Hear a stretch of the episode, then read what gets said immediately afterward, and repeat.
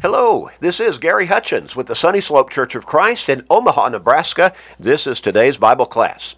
Today's Bible class is for our podcast listeners, and it's designed to get us into God's Word for oh, about 12 or 13 minutes each day. And in that way, help us to stay strong in our faith, even grow in our faith, because faith comes by hearing the Word of God. Romans 10 and verse 17. I want to encourage you to do something. You know people in your life who need to change their focus. They need to change their thinking.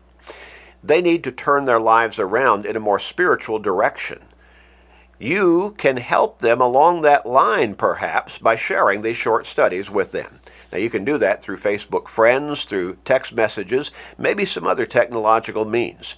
But make that it make that commitment and start sharing with your family members, your friends, your work associates, your neighbors, literally anybody and everybody. Share these short studies with them. Make that commitment. You can be a blessing to them, and by blessing them, this could be a blessing for you as well. So share. I want us to begin a new line of thought. And this is something that, boy, we all deal with. Virtually every single one of us. In fact, probably every single one of us, literally. Some people, a great deal more so than others, but it's pretty much a common situation, a common challenge that all of us face on an individual basis. And that is, we procrastinate, don't we? We linger over something, put it off, that would be probably a whole lot easier to deal with if we just go ahead and do it get it done with. But we linger. Well, should I go ahead and apply for this job or not? Uh, well, you know, it looks like a good job. I'm not really all that happy with the where I'm working now or the job I'm working on. You know, and that looks like a real good opportunity. It, it's something I could do. I'm qualified for. Eh, should I apply for that? Should I move forward? And then we linger over that, and the job's gone. Maybe we finally say, okay, I'm going to I'm going to go for it. And then somebody else already has been given the job. You know, let me share with you a really stark illustration. In 1950, the city of Flagstaff, Maine, was about to be destroyed by floodwaters. Now, it was not through any natural disaster, a hurricane, a lot of rain, a river overflowing, nothing like that. The residents had known that it was coming for about a year because the flooding would not be from an unpredictable force of nature, but it would it was going to happen because the local government was building a hydroelectric dam and they had to create a standing lake to generate the energy and Flagstaff was the chosen area and ultimately it was going to be underwater. The city was going to be under that lake. Well, when the date was set, the residents were given relocation funds and told they had to be gone a month before the flooding. Now, in those months, and this is understandable, the city soon fell into disrepair. Buildings ceased, all repairs stopped. Well, of course. Why would you paint a house that's not going to be there, not going to be lived in, it's going to be underwater within just a very short period of time? Why fix a shutter that's broken hanging on a window? Why repair a road that's not going to be used anymore? Well, the town became more and more bedraggled, rusted, and dusty. People shifted their focus elsewhere, which they should have because they needed to get on the ball and find someplace else to live and get going. Well, as far as we know, all the residents safely evacuated. But here's a what if. What if there had been one family or even one individual who said, Nope, I'm not leaving. I'm not going. This is my home. I've lived here my entire life. My parents lived here before me, my grandparents before them. I love this place. I'm not leaving. Now, what if they someone had insisted on that and ended up losing their lives through the floodwaters when that lake was dammed up and ultimately developed and the waters rose? Wouldn't that be foolish? They lingered on the scene of what they knew was going to be a scene of destruction. they lingered and they died. Well, again, thankfully, as far as we know, nobody made that kind of silly and absurd and foolish decision. Everybody evacuated. But in Genesis chapters 18 and 19, we find a real life situation that was very similar and probably even worse. And that is with the family of Lot. Now, in Genesis 18, verses 20 and 21, we read this The Lord said, Because the outcry against Sodom and Gomorrah is great, and because their sin is very grave, I will go down and see whether they have done altogether according to the outcry against it that has come to me, and if not, I will know. Now, notice the sin of the people of the cities of Sodom and Gomorrah was very grave. Very grave. So, what was God going to do? Well, He was going to send angels, I believe we're to understand, and they were going to basically scope out the city.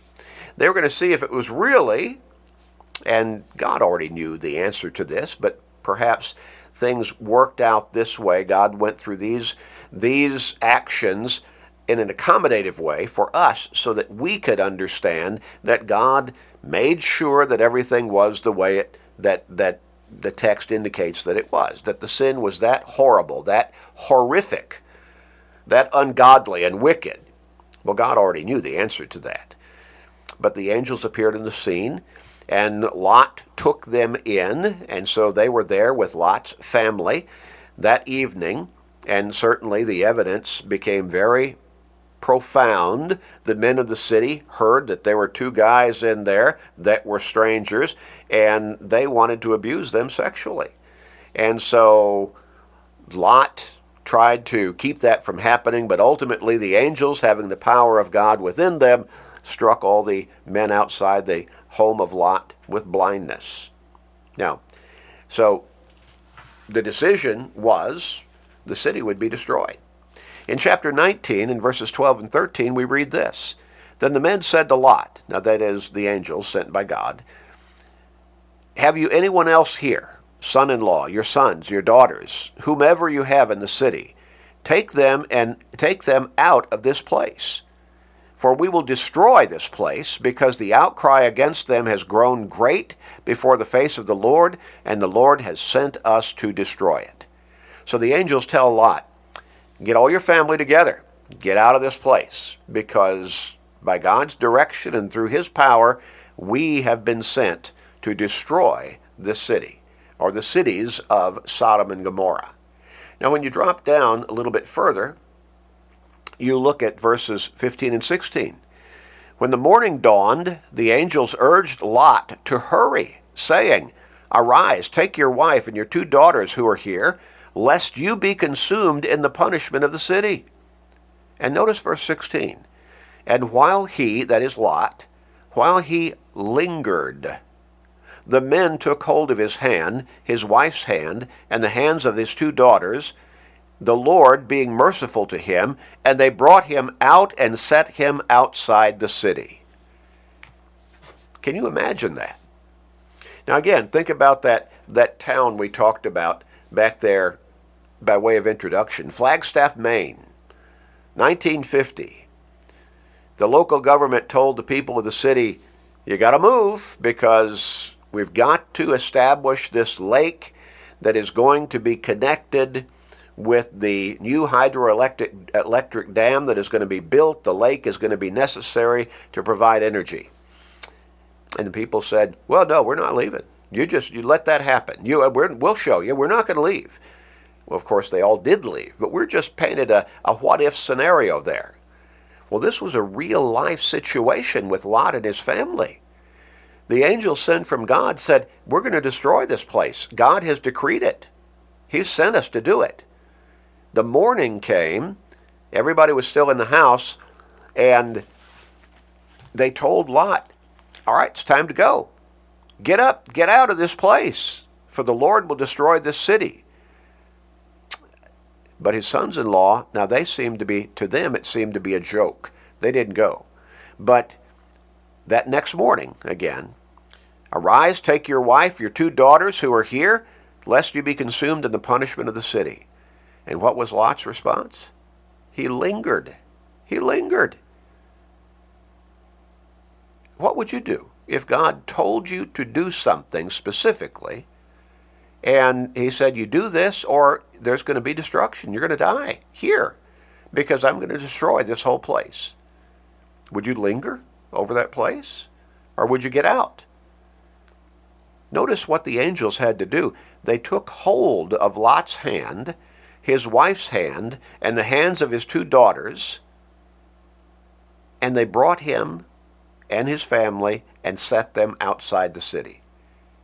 That should not have had to be done because Lot had seen the power of God within these two men, who obviously were angels sent by God in human form, by striking everybody outside the house with blindness the night before.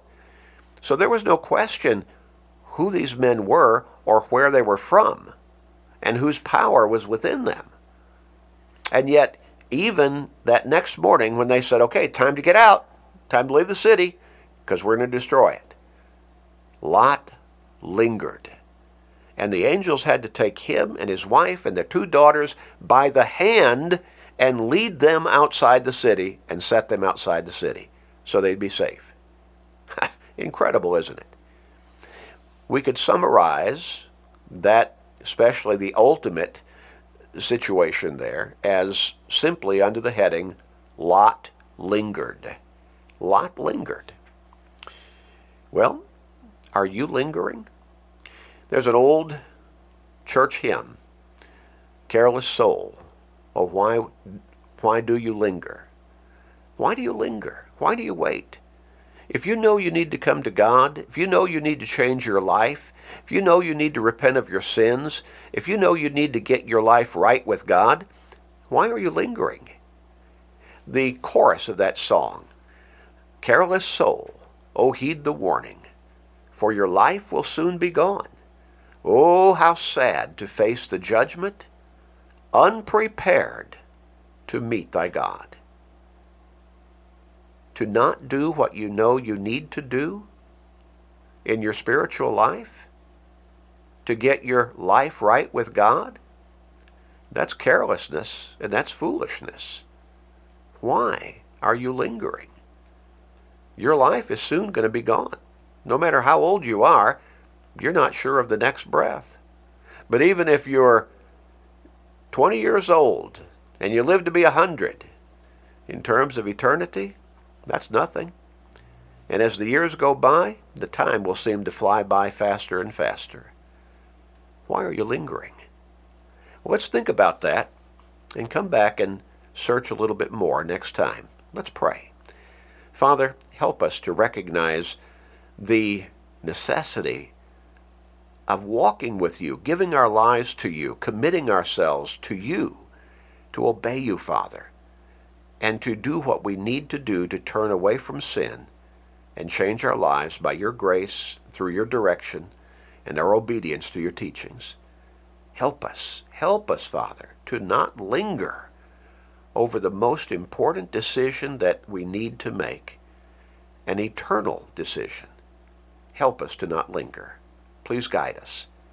And gracious Father, please forgive us. This is our prayer in Christ's name. Amen.